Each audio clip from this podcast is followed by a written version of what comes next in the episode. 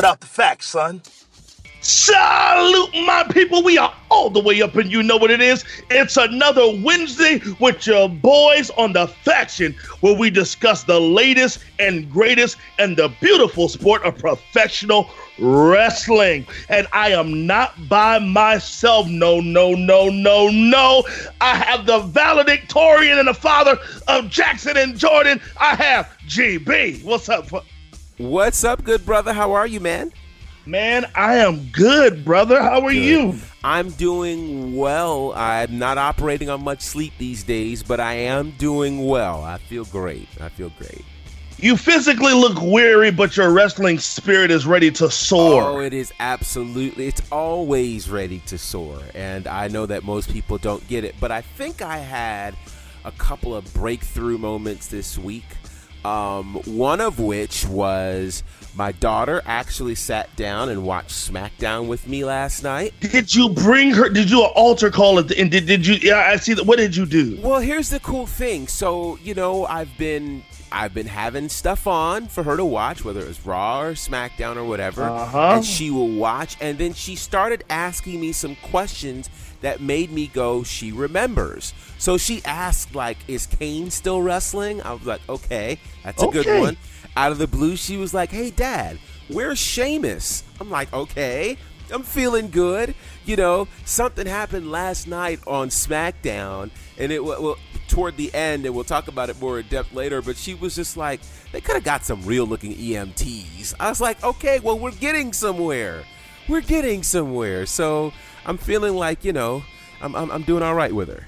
There, there, there, now here's the thing. Now I know Brother Jackson is, you know, he's not even WrestleMania old. Nope. And so my question is, has Brother Jackson yet even turned his head to the wrestling TV? Absolutely. The funny part is they took pictures of us last night as I was holding Jackson, and Jackson and I were both intently watching SmackDown. And what I didn't know was Yanni was on one side in the kitchen. Jordan was on the other side in the uh, on the couch, and they both were taking pictures of us, and neither of us knew because we were intently watching wrestling. Of you raising him right, raising this, him right, and getting him involved in wrestling early, early, early. That's what I'm talking about. Yeah, I, I'm I'm feeling a sense of accomplishment because between that and then we took him to his first concert Monday night and uh, we were a little nervous because we needed to get headphones and we couldn't so he ended up sitting uh, or standing basically outside in the vestibule as they say because um, uh-huh. it was really loud in there but what was yeah. intriguing was you know i asked yanni i was like how did he do she was like he was mesmerized he loves music he has always loved music and so he literally, and this was almost his bedtime, but for 30 solid minutes, he was completely in. And he was uh, in. Yeah, and then he went to sleep. So I'm like, okay. I'm it, it always good. shocks me when babies go to sleep in the middle of concerts. Yeah. It's like all type of chaos and who shot John. Yeah. Well, the thing for babies is they have their bedtime, and so they kind of their body is used to a certain schedule. But he's also awake and alert, and yeah, so it's it's pretty awesome. It's pretty awesome. Well, man, on my end, this has been a really incredible week. I'm gonna tell you something. One of my favorite comedians, and uh, you know, people probably will be shocked because they know what we do outside of the wrestling show. Yeah, he's got a Robert Powell. Okay. Robert Powell, I believe he's based out of Atlanta on uh, Instagram. He's at Robert Powell three. Okay. And uh, the other day, Robert Powell was posting some uh, behind the scenes stuff of movies he's working on, but happened to post uh, some some pictures of himself with wrestling belts. Really? And you know, I, he had the uh, the the winged eagle belt, and I said, okay, any novice person could have that. Uh huh. Then he had the old IC belt, and I said, okay, oh. any guy who grew up a wrestling fan. But he had the big gold and the new tag team championship belts. Oh. And so I ended up messaging him and uh, I asked him, I said, Hey, you're a wrestling fan. I see you rocking the big gold and the winged eagle, winged eagle. And he said, I don't know if this is true because, you know, he's a comedian. Mm-hmm. He said, I used to be a big wrestling fan, thought I would be one one day. Now, if you know Robert Powell, you know that Robert Powell may weigh 80 pounds, if that. So, so you figure Robert Powell versus Spike Dudley is a hardcore match. That is. Uh, but but he said that uh, it, it, didn't work out for obvious reasons, which is typical Robert Powell. So his family buys him, as he called them, titles and championships. I love it. So I knew he was a wrestling fan when he said titles yes. and championships. Yes. Because back in the day, you called it a title. That's right. That's right. You know, That's tons right. of, of great interviews uh, where, where the word title is used. And I will also say this before we run over to break.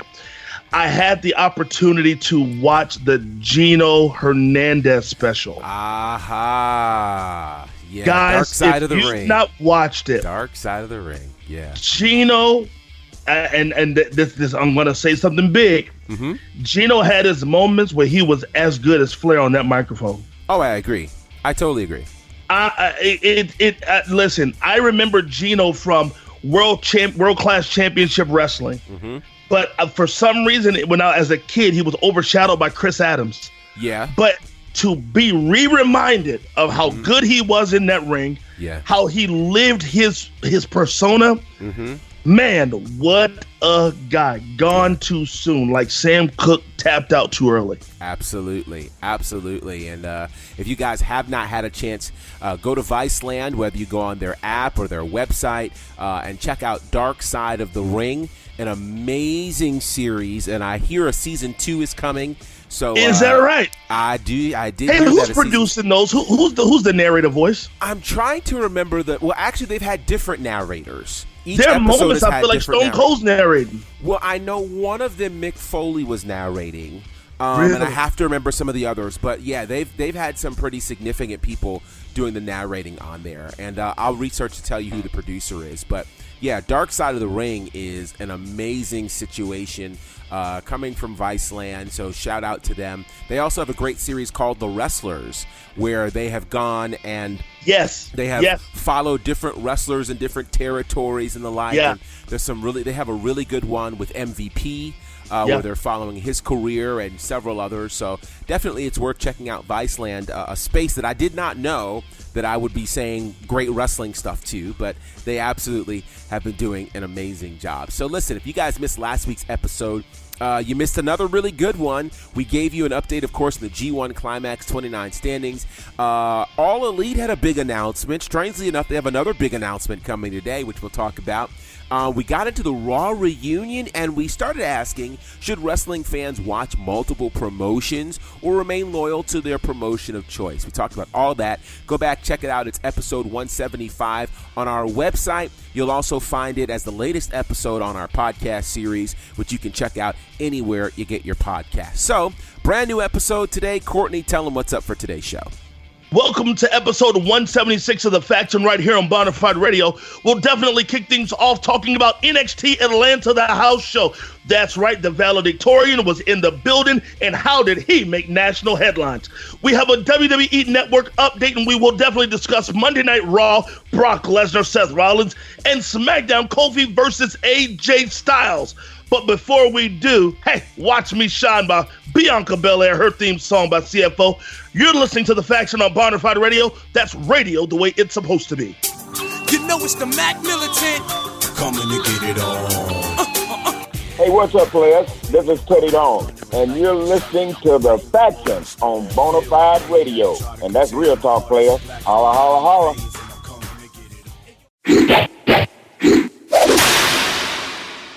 I'm on my own, against the wall. The pressure's building, but no, I will never fall. Hear me roar. And now I see that I'm way better than before.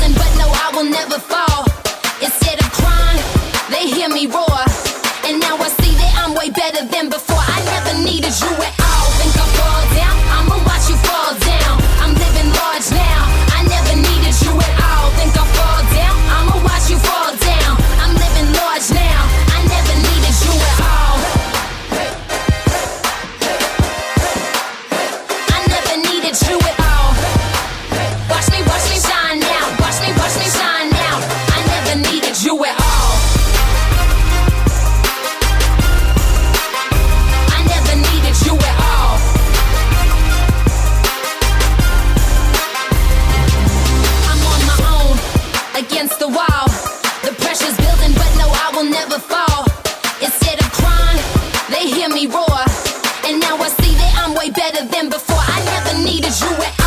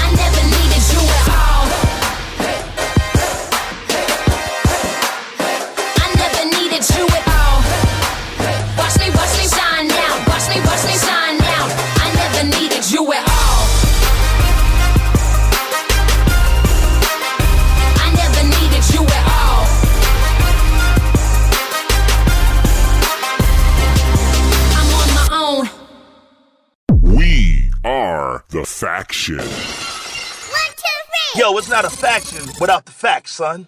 Hey, this is Courtney. Welcome back to the faction that was Watch Me Shine, Bianca Belair's theme song, CFO.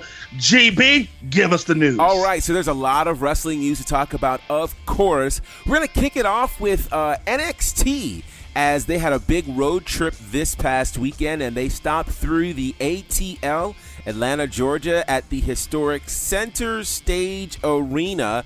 We were there. If you were following us on social media, you got to see uh, several of the things that happened there. Uh, I'll give you a quick rundown of some of the card, and then we'll talk about some interesting moments as well. The card kicked off with the Street Profits successfully defending their NXT Tag Team Championships against the Forgotten Sons. Killian Dain made, a, made an appearance as he defeated Mansoor. Then uh, Rhea Ripley and Reina Gonzalez were defeated by Bianca Belair and Karen Q. I'll talk more about that match in a bit. Cameron Grimes, formerly known as Trevor Lee, uh, took on Tyler Breeze and was defeated by Tyler Breeze. And I got to tell you, from an entertainment perspective, that may have been some of the most entertaining stuff of the whole night. It was really, really incredible. Uh, yeah. Which the match that could be argued as the match of the night was Damian Priest, who defeated Pete Dunne. What a crazy match that was. Um, Shayna Baszler, she tapped out Mia Yim. And in the main event, uh, it was the Velveteen Dream and Matt Riddle defeating the Undisputed Era's team of Adam Cole, Bebe, and Roderick Strong. Uh, so the big news coming out, though, oddly enough, was news that we broke, which is kind of crazy. Uh, an uh, an accident of sorts, an injury that happened to Karen Q while she was doing her comeback in that tag team match. She went for a pinfall of Rhea Ripley. Reina Gonzalez went to break up the pin. In so doing, uh, ended up ultimately breaking the leg of Karen Q.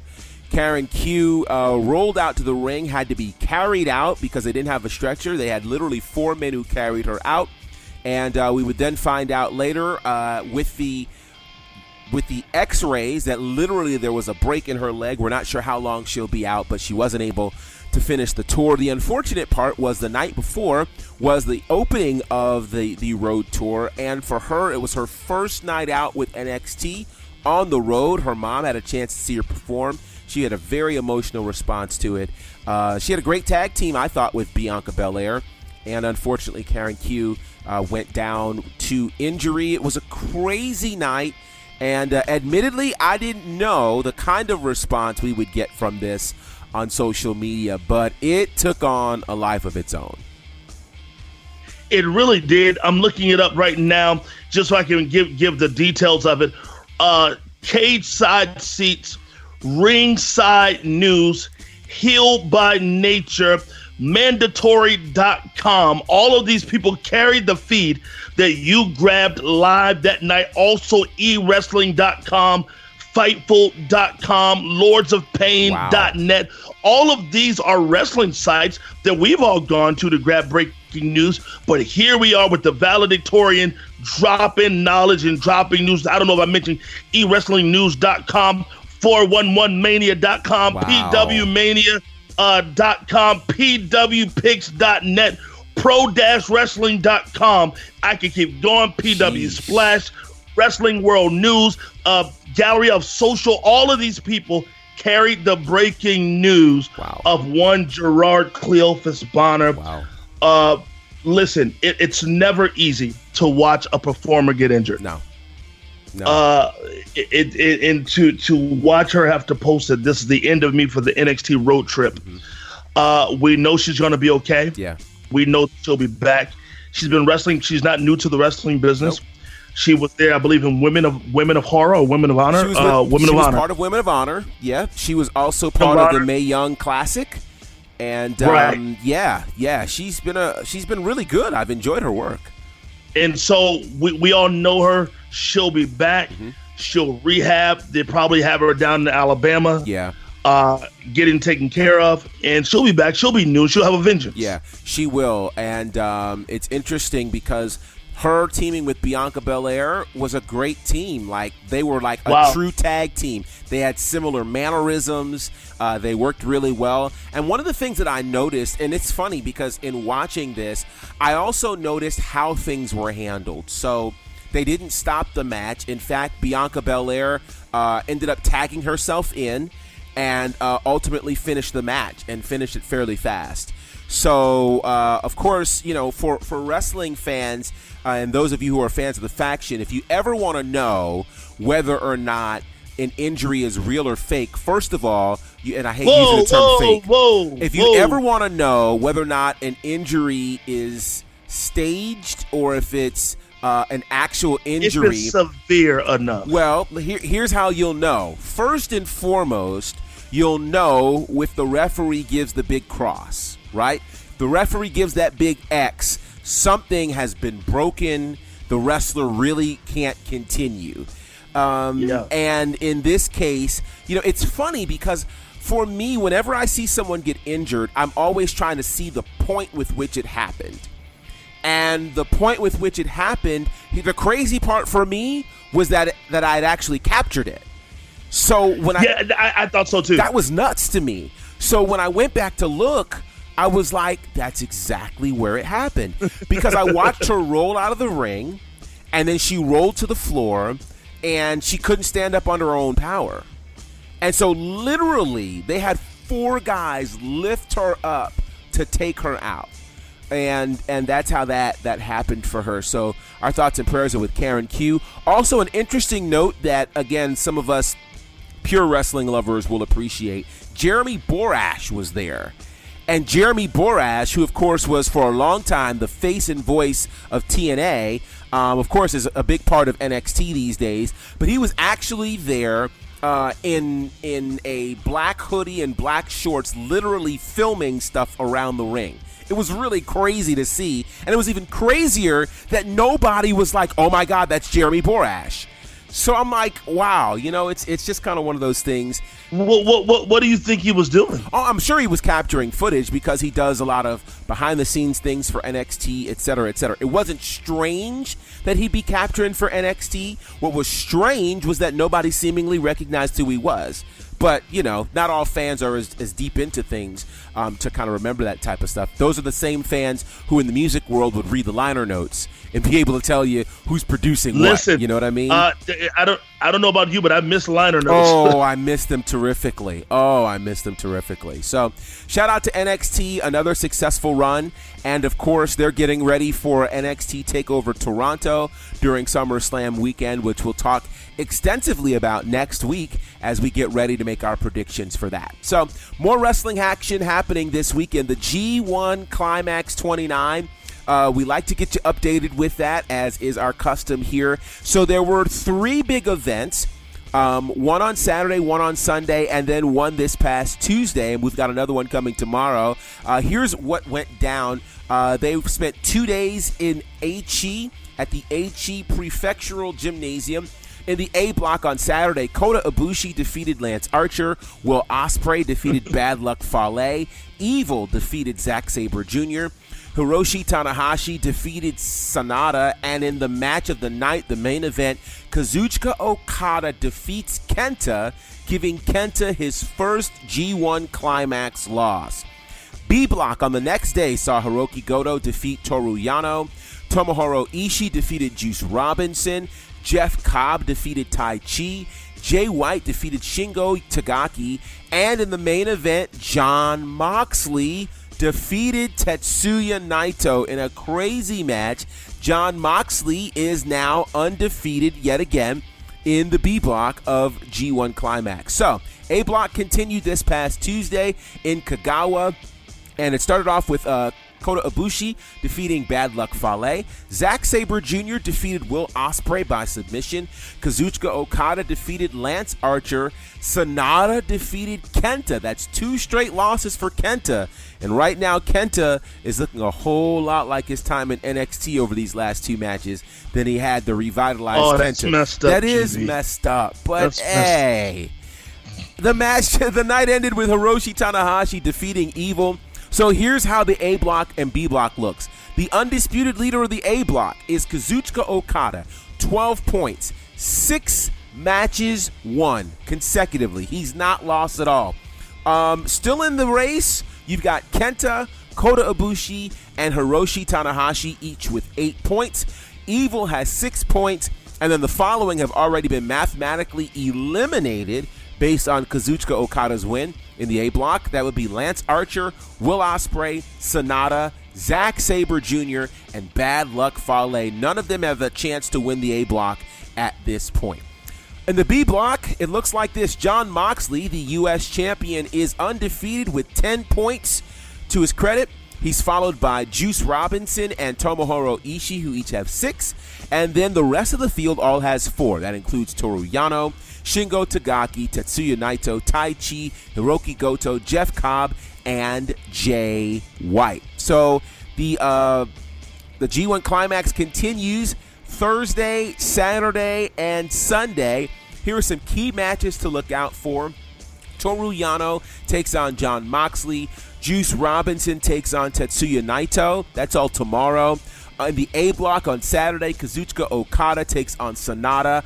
I'm really looking forward to this one. Hiroshi Tanahashi versus Kota Ibushi. It's a rematch of last year's G1 Climax Finals.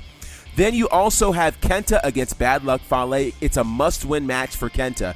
And then the B block on Sunday, you've got Tetsuya Naito against Shingo Takagi. John Moxley and Jay White. I'm really looking forward to that match. It should be very, very intriguing.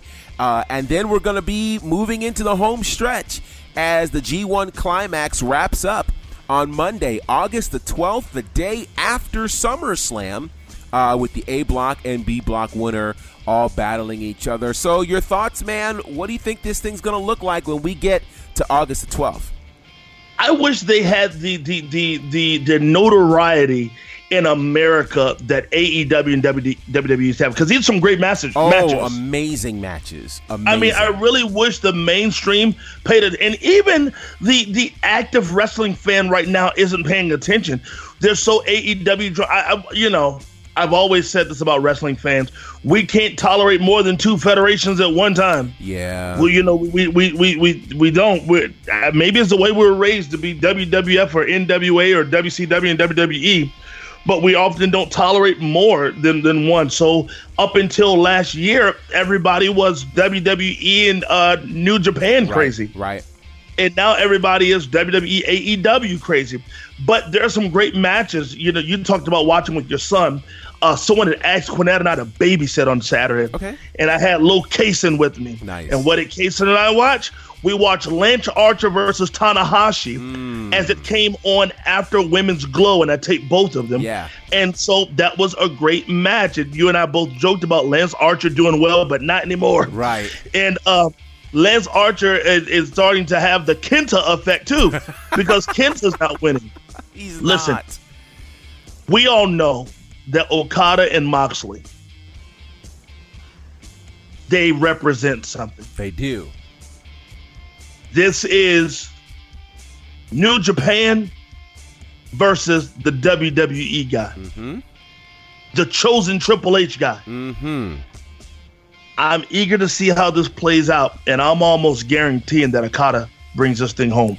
So I'm going to say this. I think what's going to happen is uh, at one point, I was sold that it could be Kenta versus John Moxley, but oh. um, which which would have been an amazing in final. your face. It'd be incredible.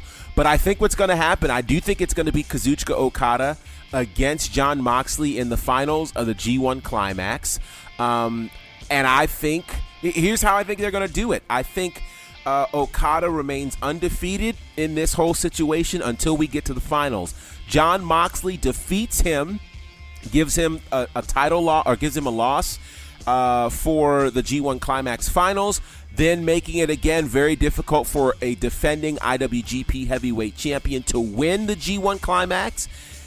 Moxley wins. Moxley gets the title shot at Wrestle Kingdom, and you kick off Wrestle Kingdom with the main event of uh, Moxley versus uh, Okada.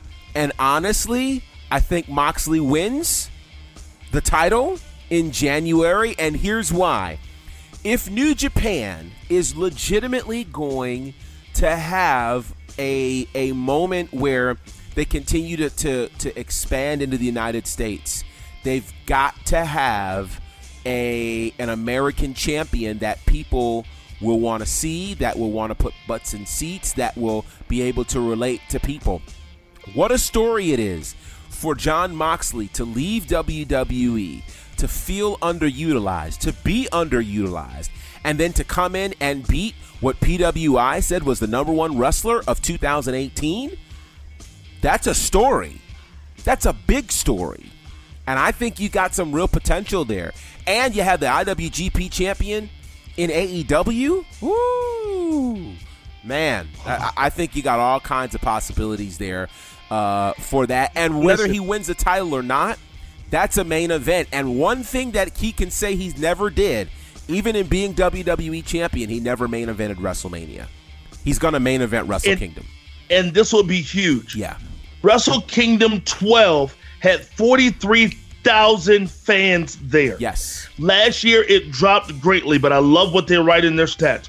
38,162 paid yes. fans. Yes. Were actually in attendance. Yes. I'm calling it. Japanese that that that venue held 50,000 people for a football game.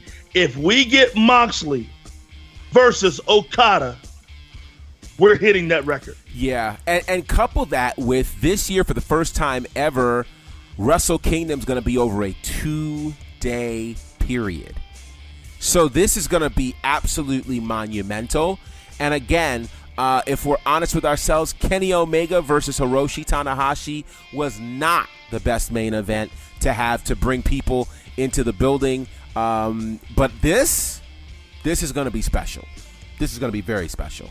I, I, I totally agree. So remember I we called it. Remember we called it here at the faction, uh, and so we'll certainly keep you posted as to what that looks like as we continue to move closer to the finals. But that's going to be another big weekend. It's uh, SummerSlam weekend, and that weekend we're going to have NXT Takeover happening. We're going to have the last three cards. That's right, the last three cards for uh, the G1 Climax. Saturday, August the 10th, Sunday, August the 11th, and then Monday, August the 12th. It's going to be bonkers, guys. Another huge really wrestling is. weekend. And busy. And busy. Very, very busy. So we'll definitely keep you guys posted on that. So yeah, let's talk about this very quickly before we go to break. Um, more wrestling news to talk about, and, and this is kind of surprising, but maybe, maybe not. Of course, we know that this year, and really it started last year, this partnership between the NWA and Ring of Honor. We started seeing it back in the summer of last year.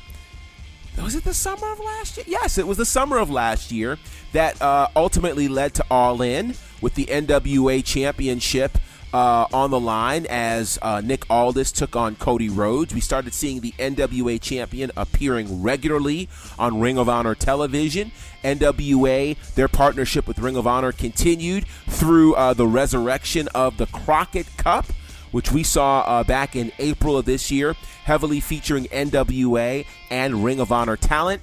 Well, it is official. The NWA Ring of Honor partnership is over. It's done.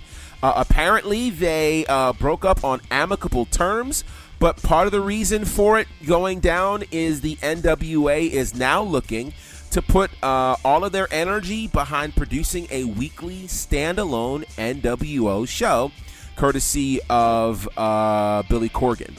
So, my question to you, and of course, they've got some people they're building with. They've got Nick Aldis, uh, fresh from Impact Wrestling, they've got Eli Drake. They've got the new NWA National Champion James Storm and the NWA Women's Champion Allysin Kay. Three, matter of fact, not three, all four of them were mainstays in Impact Wrestling. Now they're looking to take the NWA banner to a weekly situation. Do you think this is a good idea for the NWA? And what do you think this means for Ring of Honor as another partnership seems to have dissolved? I think it's tough times for Ring of Honor. I, I think Ring of Honor is one of those situations where uh, they, they, they, they just got caught in the middle.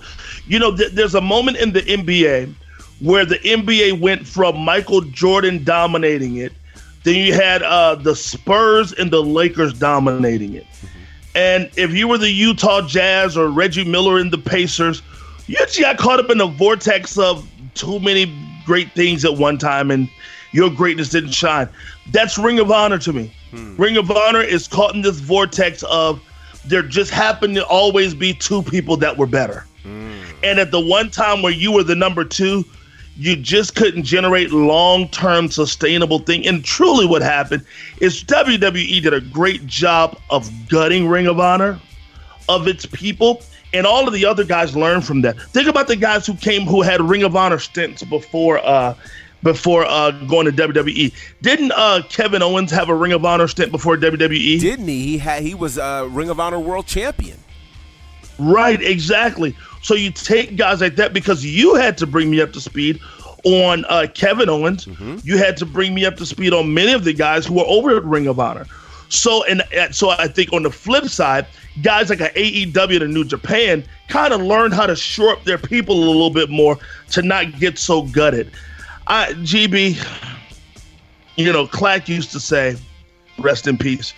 That uh, that uh, yeah, I had seen him on the show. Yeah, I don't know what May- happened. Maybe he got uh, And so- taken out by the swarm of grasshoppers in, in Vegas.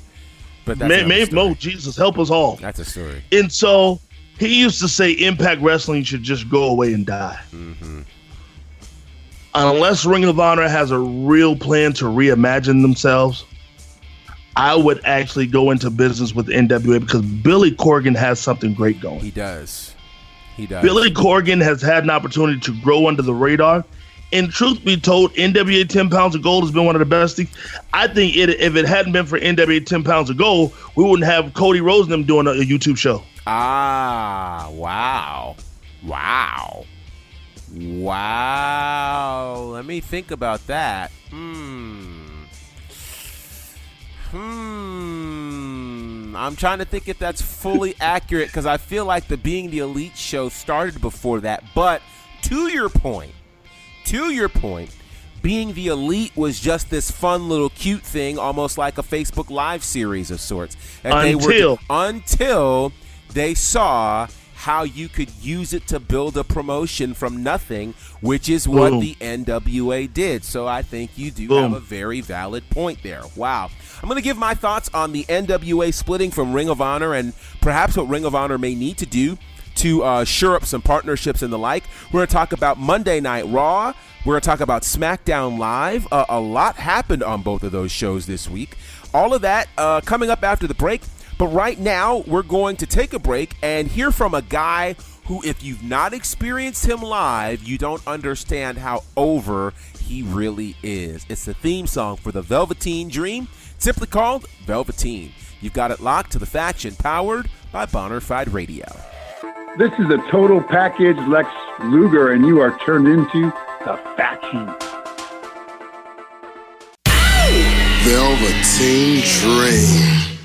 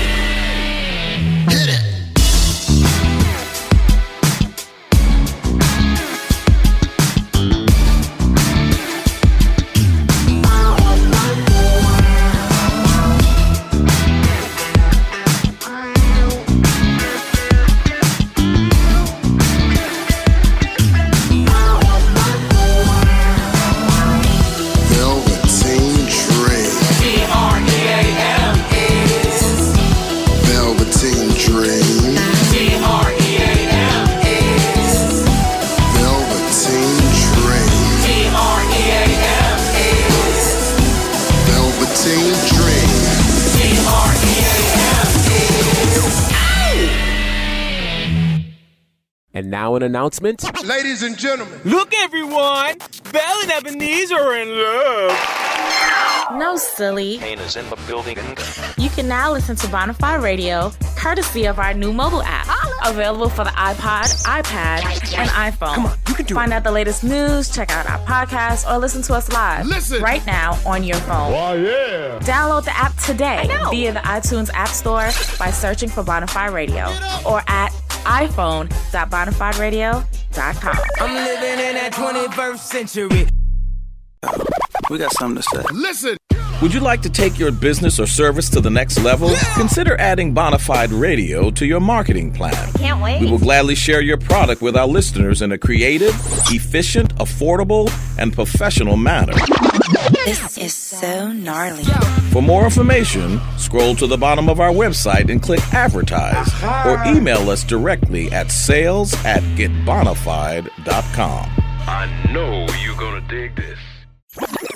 This is Tracy Lynn, and I want you to take a journey with me through the jazzy side of Bonafide Radio. Every Tuesday at 2 p.m., tune in to Melodic Grooves right here on GetBonafide.com or via the Bonafide Radio app.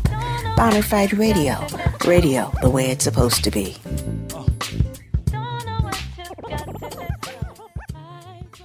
We are the faction. Yo, it's not a faction without the facts, son. Hey, welcome back to the show. This is Brandon Clack. I finally showed up for the show. This is Velveteen Dream theme song by CFO Brandon Clack. Oh man! Shout out to Clack who is uh, celebrating In his Vegas. He's in Vegas celebrating In- his wife this week, and uh, Listen, we're, we're, we're- he he has to name the baby Vegas. yeah. Although he can keep those grasshoppers in Vegas, he can keep them. What is happening in Vegas with grasshoppers? Uh, so, for people who don't know, uh, apparently there has been a, a ton of rain in Vegas, and the rain coupled with the you know unusual weather out there attracted this swarm of grasshoppers that were all over the strip and everywhere. And I mean, they were so plenteous that you would have thought that they were mosquitoes or something, but they were like real live grasshoppers who apparently mate a lot and they're supposed to be spending this much time. They're supposed to be like there for the next three weeks or so. So cancel any of my engagements to Vegas for the next three weeks. I don't need to sightsee. I love the strip, ah! but I think I would. I mean, like I get the itches thinking about Yeah. these grasshoppers just watching it on television. Being there to see a grasshopper jump on me? No, and no, no. at least you and I have hair. Clack has no hair. Can you imagine oh. one lands on your on your scalp oh. And you can feel it in it. Oh my God, have mercy. I I saw workers who had, you know, they usually have the bright vests on, and those things were all over their vests. And I That's was so just gross. like, I, uh uh, no. So, Clack, come back in one piece, sir, uh, and stay away from the grasshoppers. That's. That's for sure. Okay, so before we went to break, we were talking about Ring of Honor, the NWA, and uh, the breakup that has happened. NWA launching their own show. Uh, my thoughts, and for one, there's a lot of people who have questions. Is there even really room for a weekly NWA show, given the fact that we've got, uh, let's see, it's four pieces of weekly broadcast coming from the WWE. We've got a new show coming weekly from AEW. If you have AXS TV, you've got a weekly show coming from the Women of Wrestling. You got a weekly show coming from New Japan Pro Wrestling. Um, Ring of Honor is actually in syndication, and you've got shows that you can catch for them. Is there room for an NWA show? I personally think that if there's going to be an NWA show, which by the way, they have NWA spots with uh, the who is it? It's the uh, Championship Wrestling from Hollywood that you can catch on FITE TV. Uh, it's a free thing that's connected to the NWA. But if the NWA is going to do its own show, first of all, they're going to need an outlet for it. I don't know if there's enough TV that would want the NWA right now. Um, they would have to get some mega production. I don't know if it's best for them to do a weekly show that would air on YouTube, much like you know Defiant Wrestling is doing or uh, Reality of Wrestling is doing. But I don't know. And they're going to need some compelling things because with no partnership with Ring of Honor, with no partnership with AEW, with no partnership with uh, with with New Japan, you're going to have to start building your stars. And I don't know what they have to do that with because again, a lot of the people that I saw at the NWA 70th show back in October are part of AEW right now. Yeah. You know, Yeah. AEW or NXT, whether that be uh, Sammy Guevara or Sam Smith, who not Sam Smith, Sam Shaw, who's now uh, a part of NXT. Um, you had Willie Mack, who is now a part of Impact. Uh, you know, it's a lot of things, a lot of things happening. So I don't know. It's going to be interesting.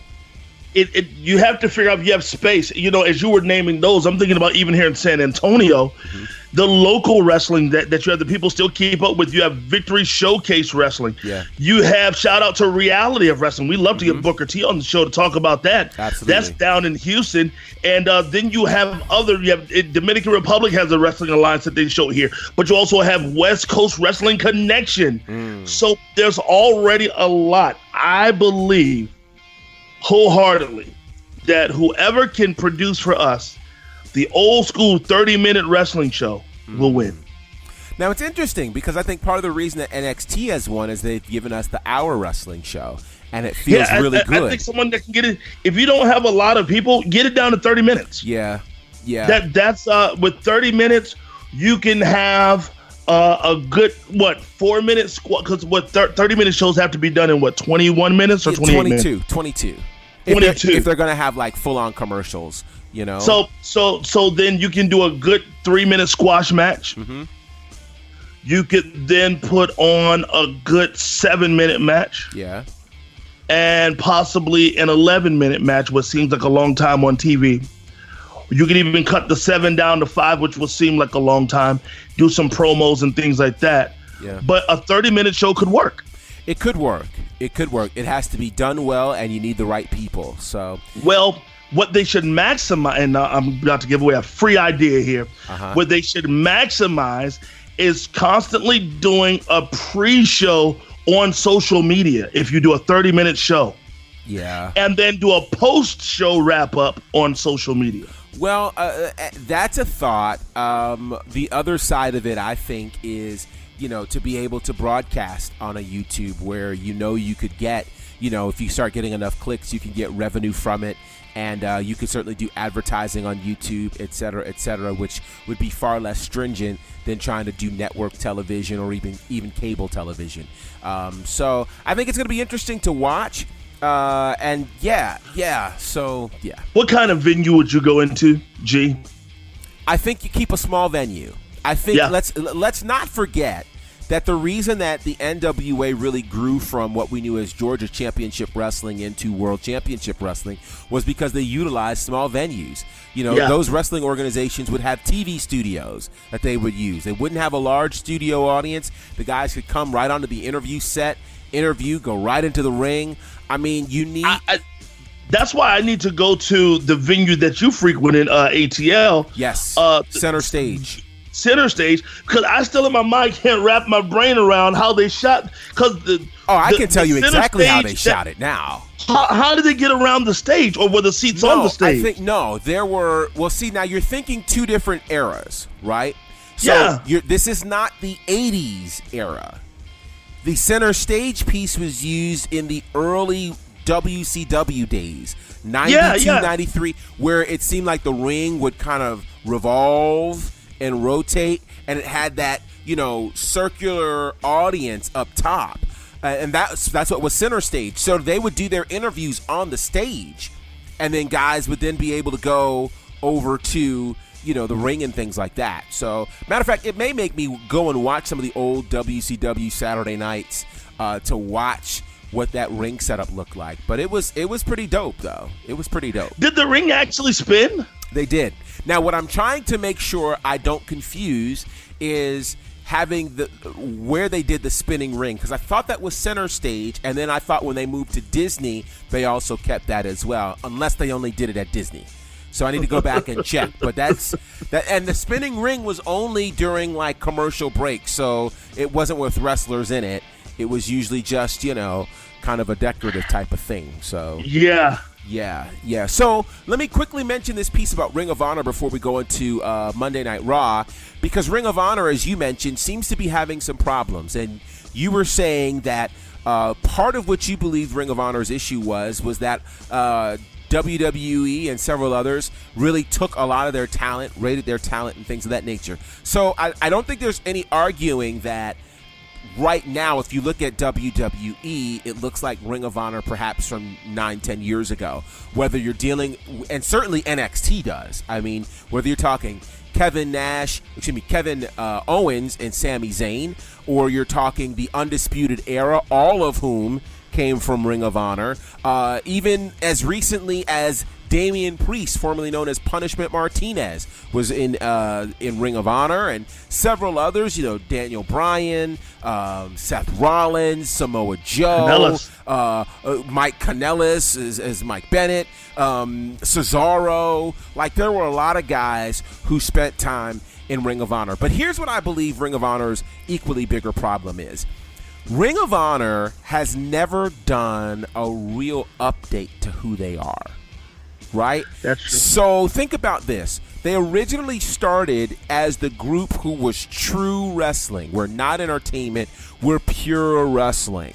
And they didn't want to be in the big venues. They wanted to be in the smaller venues, you know? And so in doing that, all of a sudden they were putting on these great matches. They're getting exposure. Talent raids are starting to happen from Impact, from WWE, from, you know, all of these other places. And then there are moments where Ring of Honor now gets to be on television by being owned by Sinclair Broadcasting. Here's the problem if Sinclair Broadcasting, literally a billion dollar company, is owning you, why are you still strictly in syndication? There's not been the effort to put behind this product to say we believe that it's great enough to serve as a true alternative to the wrestling product that's out there. So they've been they've been almost intentional in staying small. And there's argument out there right now that Madison Square Garden's G1 Supercard, which should have been their shining moment, may have been the nail in the coffin. Yeah. Because it was a scenario where they were in an arena that was too big for them. It was too big for them. And and and New Japan, who was supposed to be the crew that would like tag along, ended up being the crew that carried this whole thing and made it useful. Their production value in terms of the staging, that was them and not uh, Ring of Honor. And certainly when you look at a lot of the things that were executed on the Ring of Honor side, it was nowhere near as smooth. And they've not been right since. I think it's, it's like to me, ROH had two lives. They had the early life that they had back in the early 2000s mm-hmm. where they were happening. They were the place to be. Yeah. I'm looking at, at some of their champions. Back in 03, Samoa Joe mm-hmm. Dropped the title to Austin Aries. Yeah. CM Punk, mm-hmm. Bryan Danielson. Mm-hmm. Then they kind of cooled off for a minute, yeah. but then they came back strong back in like 2015. Yes. It went from Jay Lethal, mm-hmm. Adam Cole, Mm-hmm. Kyle O'Reilly, Adam Cole, Christopher Daniels, and they got the belt on Cody Rhodes. Yes. And who does Cody drop it to? Dalton Well, and, and and herein lies your problem when it comes to Ring of Honor. You know, they currently they took the title from and and this happened at Madison Square Garden. And they Jay, put the title back on old Jay Lethal. Well, and Jay Lethal was good for business, but Jay Lethal loses the title to of all people Matt Taven. And Matt Taven has not done anything for Ring of Honor. And so I just think that Ring of Honor has to be careful before it's too late because right now, now there are multiple wrestling alternatives for fans who don't want to watch WWE and they yep. don't have to think about Ring of Honor. So Ring of Honor really has to be careful or else uh, it could be a different story. I never thought that we'd get toward the end of 2019 and we'd be talking about Ring of Honor almost as more of an afterthought than Impact Wrestling. So it's pretty interesting. With that said, let's talk a bit about what happened Monday night on uh, Monday Night Raw by way of our Raw recap. Courtney, take it away.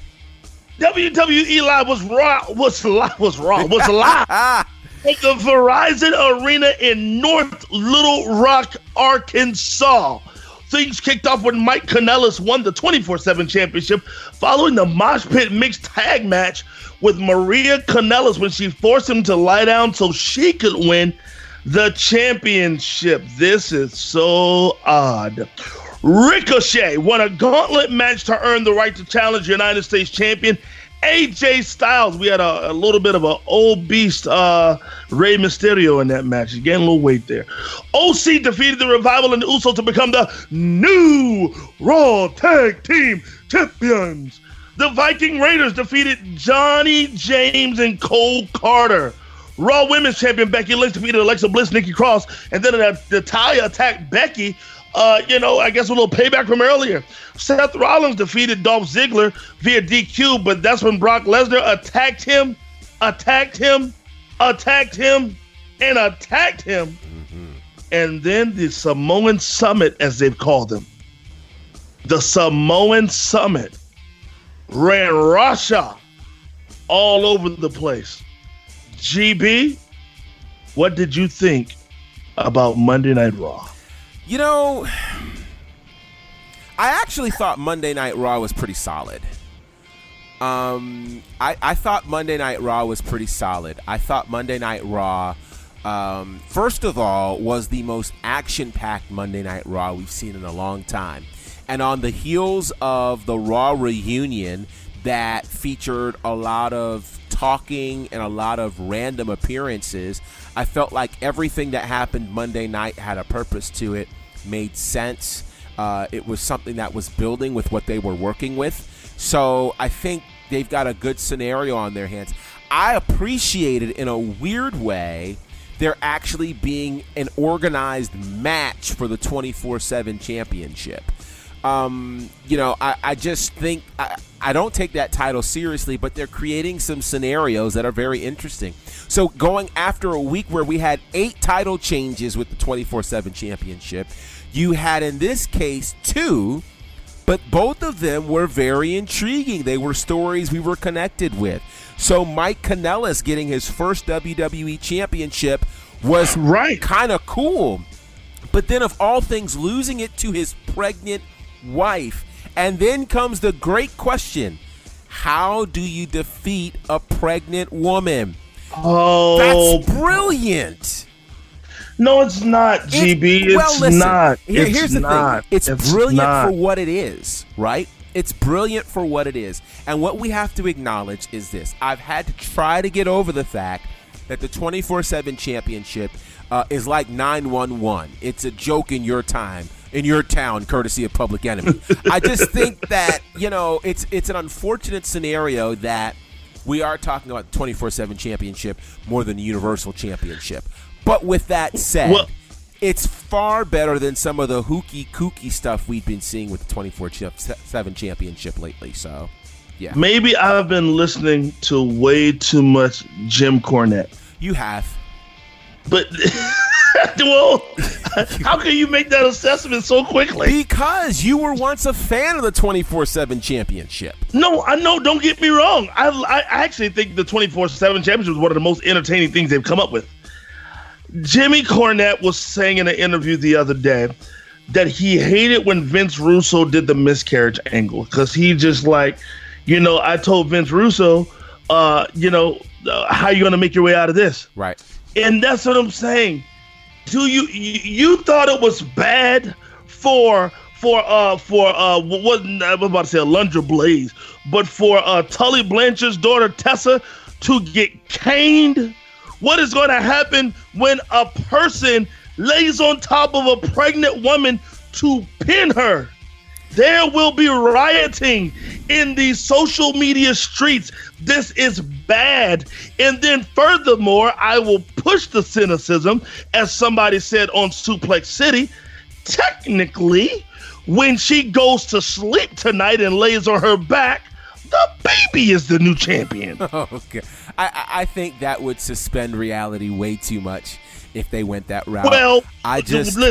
I, I will say this, though. I will say this. It's intriguing that the same said pregnant woman could not wrestle in a match because she was pregnant. It is also intriguing that one of the reasons that Awesome Kong is no longer in WWE is because she was pregnant. So I, I, I, don't know what any of this means, but I think it causes us to ask questions, which is, I guess, what the point of it is, right? So Th- this is so Paul Heyman. Paul, it is Paul Heyman. Screw it's you, Paul. It's absolutely Paul Heyman, twenty four seven. And what I thought, here's what I thought was good about Paul it. is sitting somewhere like he has the upper hand. How do you pin a pregnant woman? Mm-hmm. Exactly. And what was cool is we ended up not seeing 75. You're not going to chase a pregnant woman.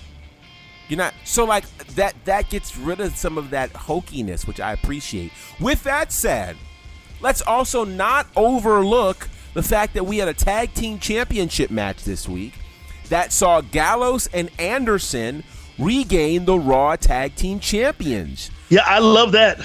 And and let's look at this fact, which they capitalized on quickly. The OC now has pretty much all the gold on Raw, with the exception of the Universal title, and the New Day has all the gold on uh, SmackDown, with the exception of the U.S. title. Modern day. Von Erichs versus Freebirds. Absolutely. And I'm here for it.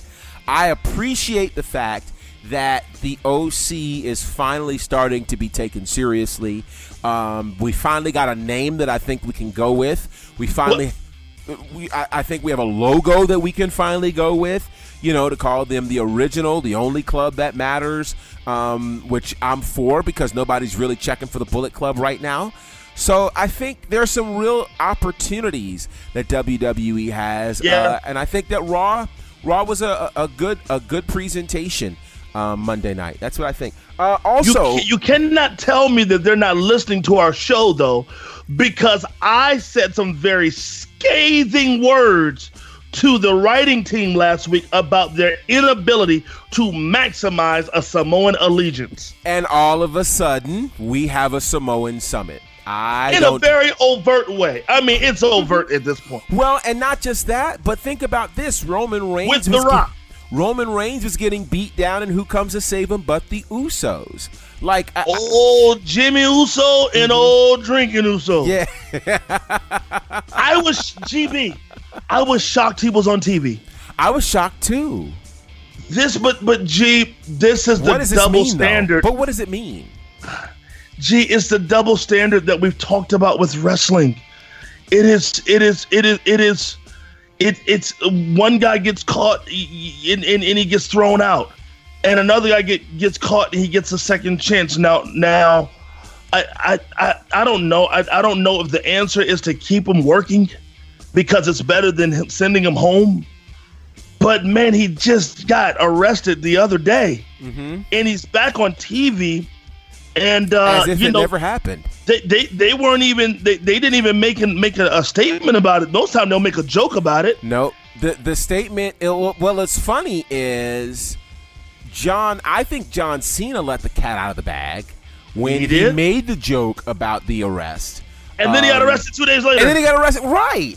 So it was like, wait a minute. Um, I hope that you didn't speak an arrest on his life. But with that said, um, I do think it's interesting. And, you know, WWE's response has been these guys are responsible for their own personal conduct, which then in that I- case, I, I, I just, and here's the crazy part. At one point, we could have said, they wouldn't even let Scott Hall in the ring doing the toasting part of the reunion. That's they correct. asked him to stay outside of the ring. well, part of that might have been for his own good. It might have been Well, to protect him and not tempt him. good. You know? So But it's not a now, if you want to maximize the storyline, give me Jeff Hardy versus Jimmy Uso with Scott Hall as special referee Oh. and Jake the Snake as the bell ringer. You are really sick. You know that? You are really, really sick. I just, oh, man. I'll tell you this. I think Monday night, oh, oh, oh, oh.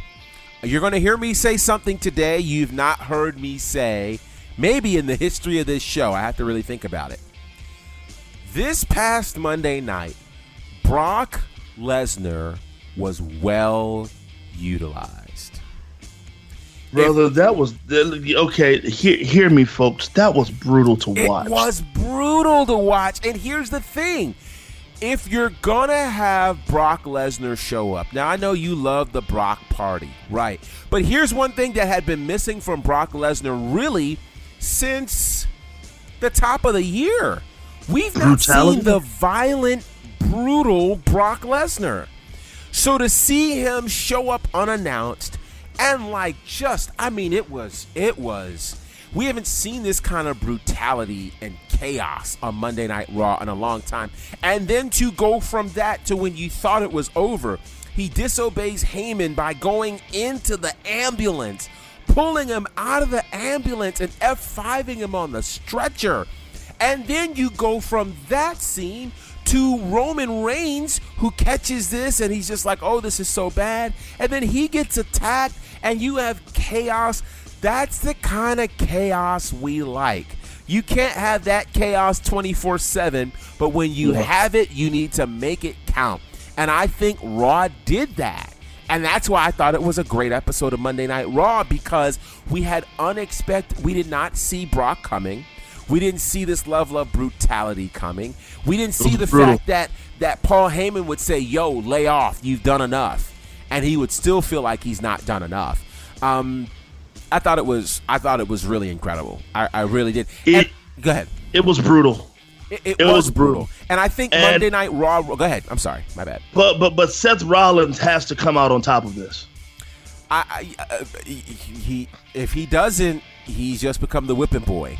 You know, he's become the whipping boy. But let, let me say this. I don't think it's a coincidence that we see this level of programming being ramped up with AEW's announcement coming oh, for no. October, you know, the second for their uh, debut on TNT, and they've made a couple of pretty big announcements connected to it.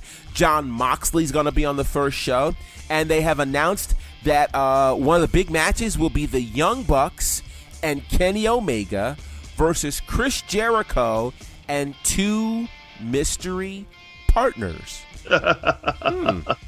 When we come back, we're going to see if we can figure out who these mystery partners are. We're going to tell you about on sale dates for tickets for this first show, and we'll get into SmackDown. We'll talk about what happened last night on SmackDown and SmackDown's rather unusual ending. But right now, let's go to some music uh, representing the original bro. It's Matt Th- Matt Riddle's theme song. It's called "Hey Bro." It's the you got it locked to the faction, powered by Bonafide Radio. It's me, DDP, the king of Bada Bing, the master of the diamond cutter, the three-time, three-time, three-time world champion and CEO and founder of DDP Yoga. You're listening to The Faction on Bonafide Radio. And that's not a bad thing. That, my friend, is a good thing. Bang! Bro.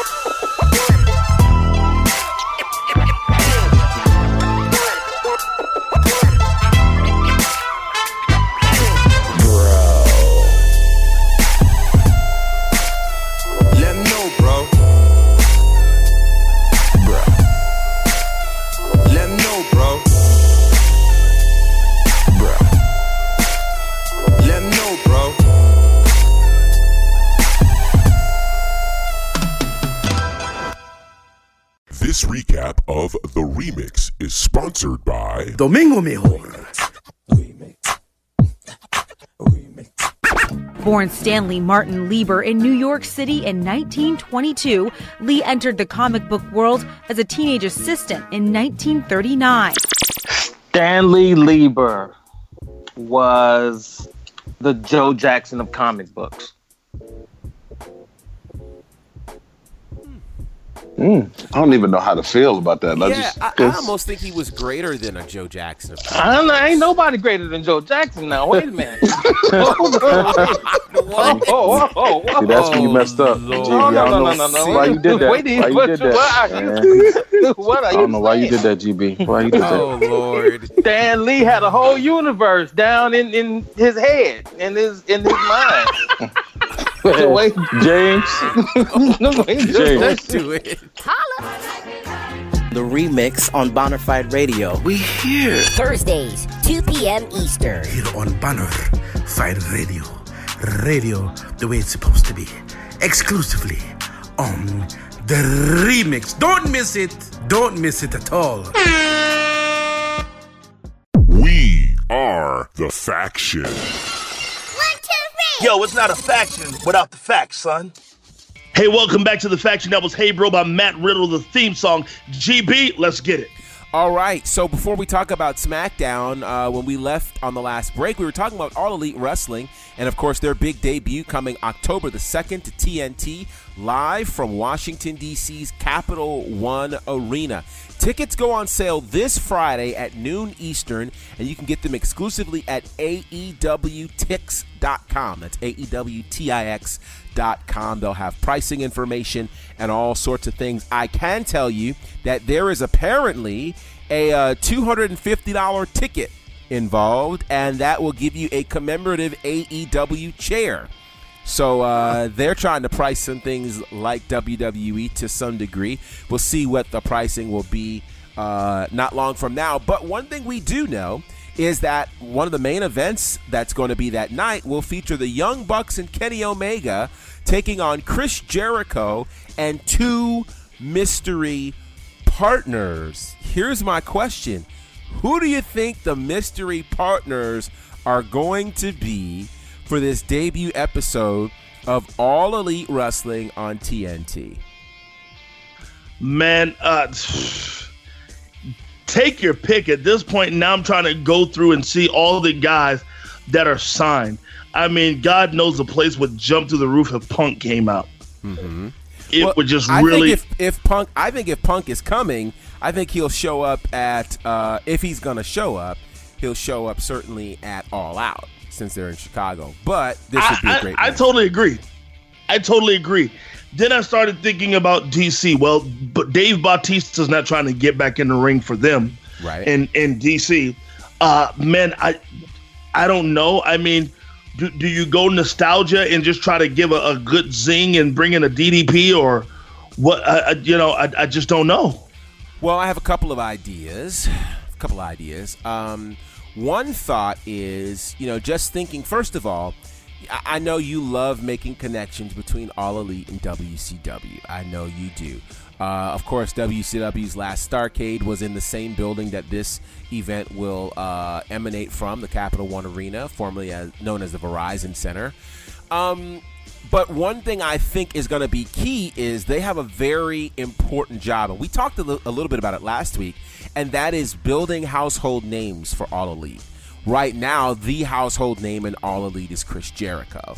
Um, and say what we want, wrestling fans who are like hardcore fans know about Kenny Omega, know about the Young Bucks, but the folks who watch WWE probably don't. Now, I don't know if those are going to be the people that they shop after or if they're trying to go and get new wrestling fans. But what I do know is they're going to have to build some household names. They're going to need two people who could wrestle on this level, who would be who would want to be elevated and uh, taken to this next level. And a lot of questions as to who it could be. You know, you could make an argument that maybe it's Cody and Dustin. Um, you could make, which would be kind of a crazy scenario. You could make an argument that it could be the revival, um, who we know is very unhappy in WWE and just lost the tag team championships. You could make an argument that it's the former longtime Impact Wrestling Tag Team Champions, LAX. Oh, Um, I now now listen to me. listen to me. You, I you would could, go off. You could even make an argument that it could be the Lucha Brothers. Um, I do think that whoever it is is currently not signed to All Elite. That's what I think. I think whoever it is is not talent that's currently signed because they need to make a huge splash. Because remember this. Remember that that week, uh, the the first week in October, the greatest month of the year, um, happens to be a big week because two days after they premiere on TNT, WWE premieres on Fox with SmackDown Live, and it's already being said that they're looking to pull out all the stops, not just with invited guests, which include The Rock, but they've actually said that they have bought new cameras, Oh, new God. technology, Oh, God. with an attempt to present this almost like a cinema with cinema quality uh, presentation, much like you see when you watch WWE 24 or uh, WWE 365, any of those programs on the network. They're looking to bring that kind of a feel to a live show, which I don't think we've seen that before. Um, they're going to go all in or go all out, depending upon your perspective, um, for SmackDown. So AEW is going to have to do something significant. And for everybody who said AEW isn't competition, and Clack, if you're listening in in, in, in, Vegas, get the grasshoppers out of your ears because I need you to hear this. And uh, this also goes out to Josh Spiel who doesn't like talking about All Elite for fearing that they're not real competition. When Vince McMahon, on a business call to the investors, oh boy, and, and to future advertisers, references AEW as our new burgeoning competition, he ain't talking about Ring of Honor. He ain't talking about New Japan. He's talking about AEW. So rest assured, and we're not gonna be doing all that all that crap. Yeah, we're not gonna be doing all the blood and guts that this other Blood and guts? How you know he's old. Yeah, you know what I mean. Now let's not say that he never did blood and guts. Let's remember the Attitude Era, but I do think Vince, which is why Vince is trying to lock in all these contracts. Um, so, but I'll say this. Let me just throw another name out there, just as a what if. Stranger things have happened. What if it were the Usos? Y'all can't see this. I almost walked out and flipped my, my computer over. If the U, can you imagine the Usos showing up with Chris Jericho against the Young Bucks and Kenny Omega? Oh my god! Let me ask you a question, GB. Yes, and, and, and if, if there's anybody out here in our in, in our faction streets, how much is the lawsuit for the Usos? You know, I, here, here's my because here's my question: If the lawsuit is less than four million dollars, it's worth it. Yeah, you, you, here's the thing. I think Vince, after what's happened, of course, with WCW, after what's happened with Jon Moxley, I think Vince would try to ensure that they could never wrestle again. Like Vince is vindictive like that. I, I, I just think he he would go for it. How did Mox get out so clean? Because I, will never understand it. Because Mox got to the end of his contract, and he would not accept any extensions. He let the contract yeah, run yeah, out. but but Mox, how Mox was put over until the end. He was put over first of all because he didn't make his intentions clear. That's the first thing. And secondly, because I think they felt like number one, he's given us a lot. Number two, perhaps our kindness will allow for him to reconsider. I don't think that Vince and WWE are accustomed to anyone telling them no. So this is a new era that we're in right now. Remember, he said that Vince called him and he told him he couldn't do a date. Yeah. Vince called him. I need you to come back and do us a favor. Yeah. Well, see, the other thing that he said on on the the uh, Chris Jericho podcast was that last um, the last date that he did, which they turned into a WWE Network special, like the the end of the Shield. Yeah, he got paid five hundred dollars for that. He did say that. he did say that. Which that's like he unheard of. That. That's unheard of for a WWE superstar. Like so, I j- that's like independent pay, you know, like real independent pay. Um, so I, I I don't I don't know. I'll say this: mark my words, whoever it is, it's gonna put the wrestling world on its ear because they have no choice but to make a giant splash and to deliver on their promises. So let me ask this question. I don't remember if we've talked about this or not. Because um, last week you said you were concerned, but I want to I want to kind of delve into that. Do you think that AEW will be able to handle a live show every week?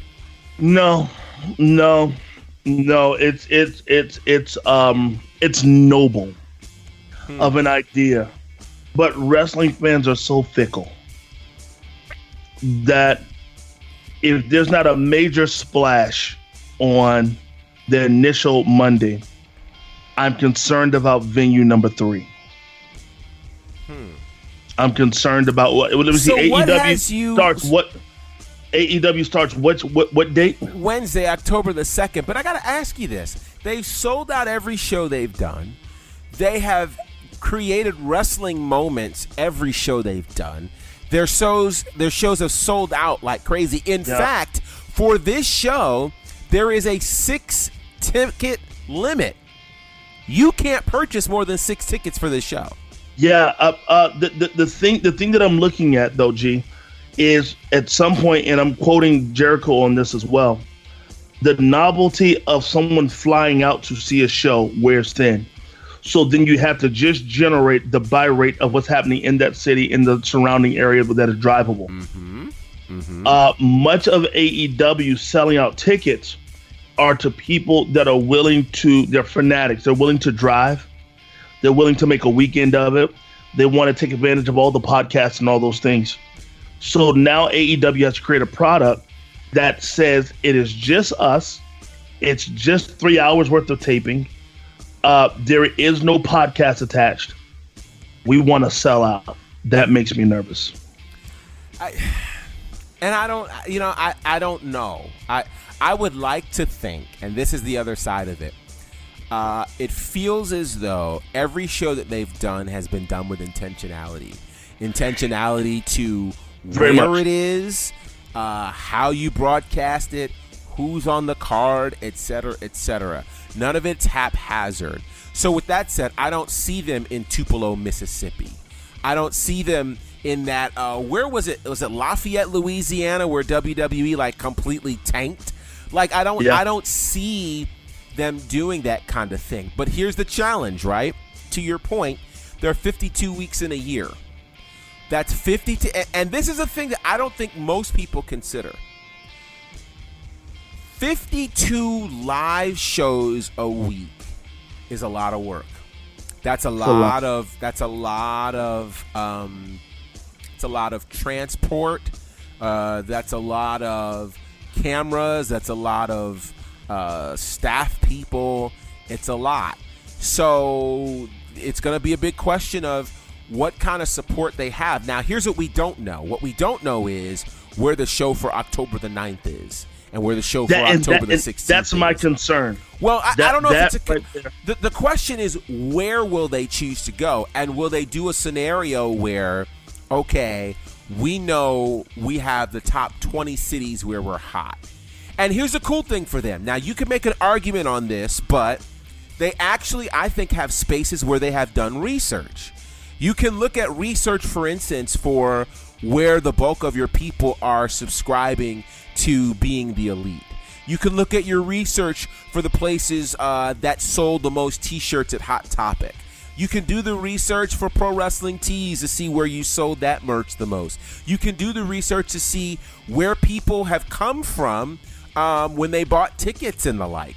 I think they have enough market research to be able to at least figure out where are the first places we go. You know, I'd like to know the answer to that. Where are the first places that you go. And are you going to a space where you're making accommodation? So they're th- what they're saying is, if we're doing it at the Capital One Arena, we're saying that we believe that there are 20,000 folks who are either in the DC area, the DMV, or will travel from Philly, from New York, from New Jersey, from Virginia to be a part of it you know? And and really that's what happens with every wrestling event you know? For folks who come to shows in atlanta they don't just come from the surrounding atlanta area. Some come from nashville. Some come from birmingham. Some come from you know south carolina. Um, it, it just depends. So i think the question's going to be being able to assess how many real fans AEW has, and then yeah. how many people can be converted because you got to look at the fact that there are going to be new people who are going to be catching AEW for the first time, and there's got to be something that they can catch that will work for them.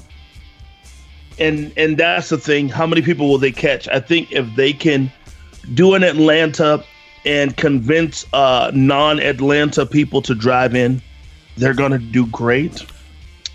They're going to have to kiss a lot of babies though. They're to have to shake a lot of hands.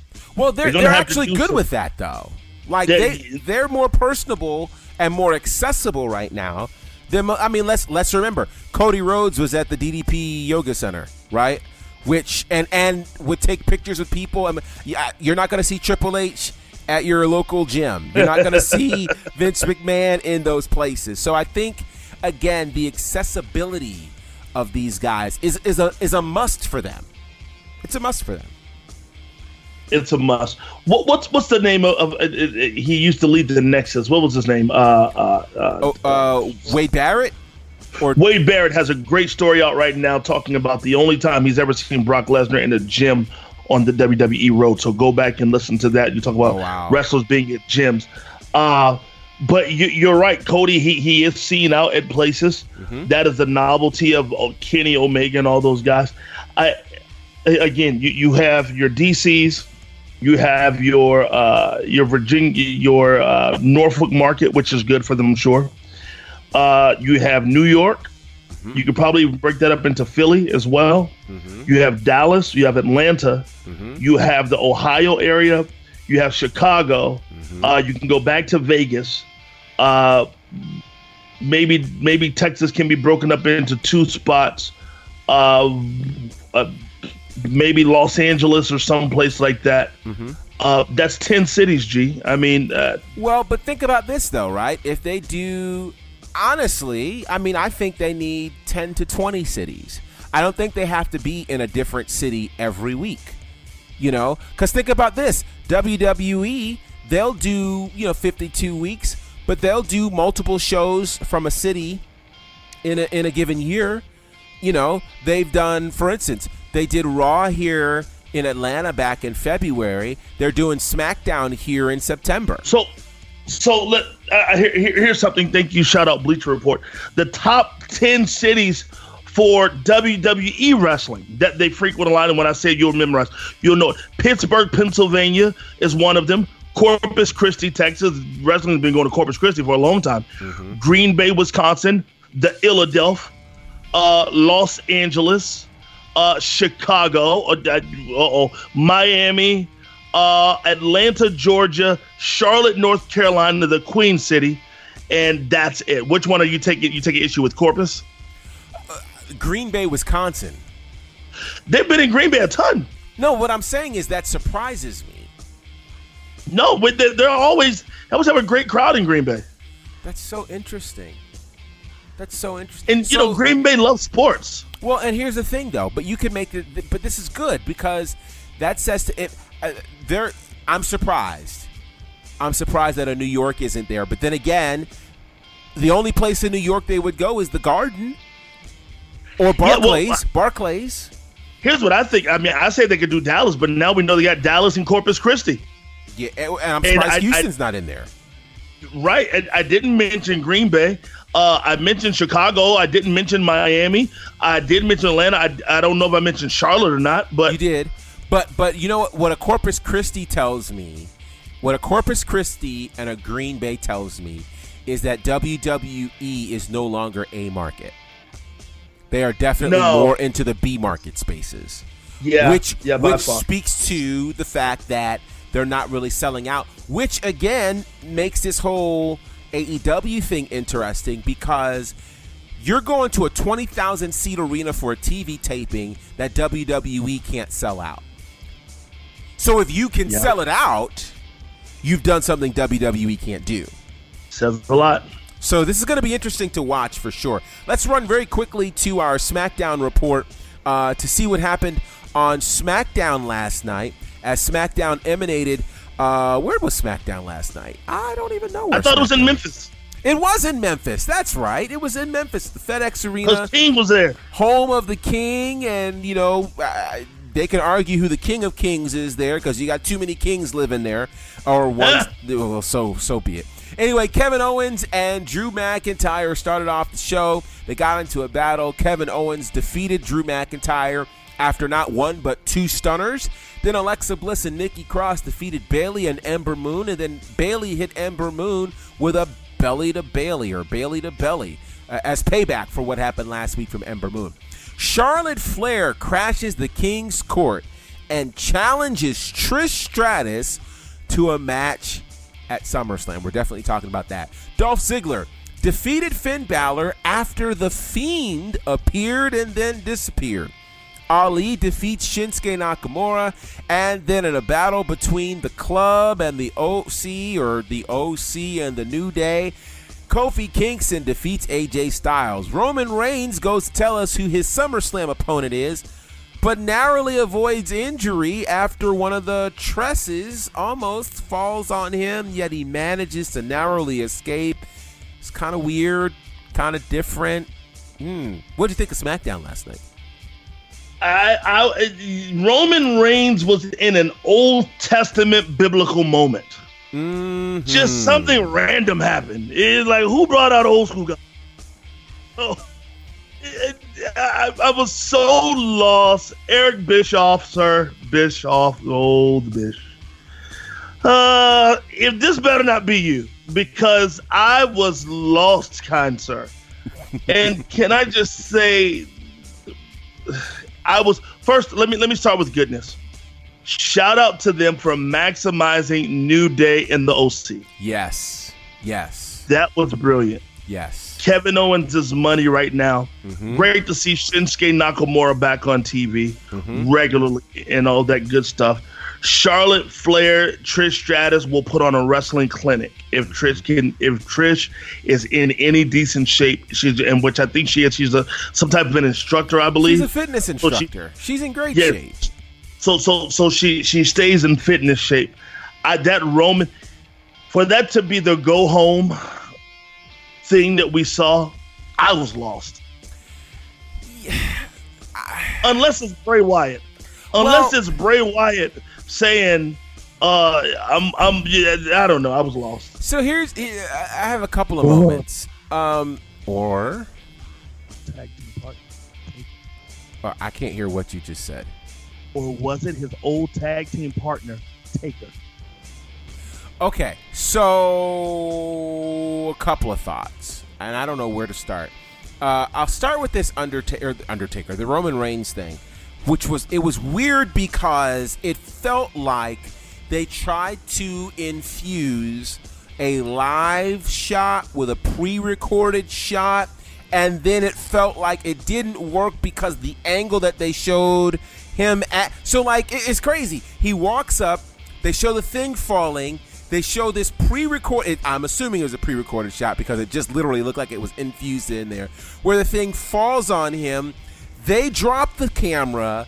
The girl runs. Everybody's screaming because from that angle it looks like he's trapped in there. But then they show a camera on the other side where it looked like it completely missed him. He's sitting up like, "Oh, I'm okay." Wow, what just happened? Oh, that was weird. It was one of the most poorly executed things that was just so random. Who's after Roman Reigns? And let me guess, we're going to figure this out by SummerSlam in two weeks' time?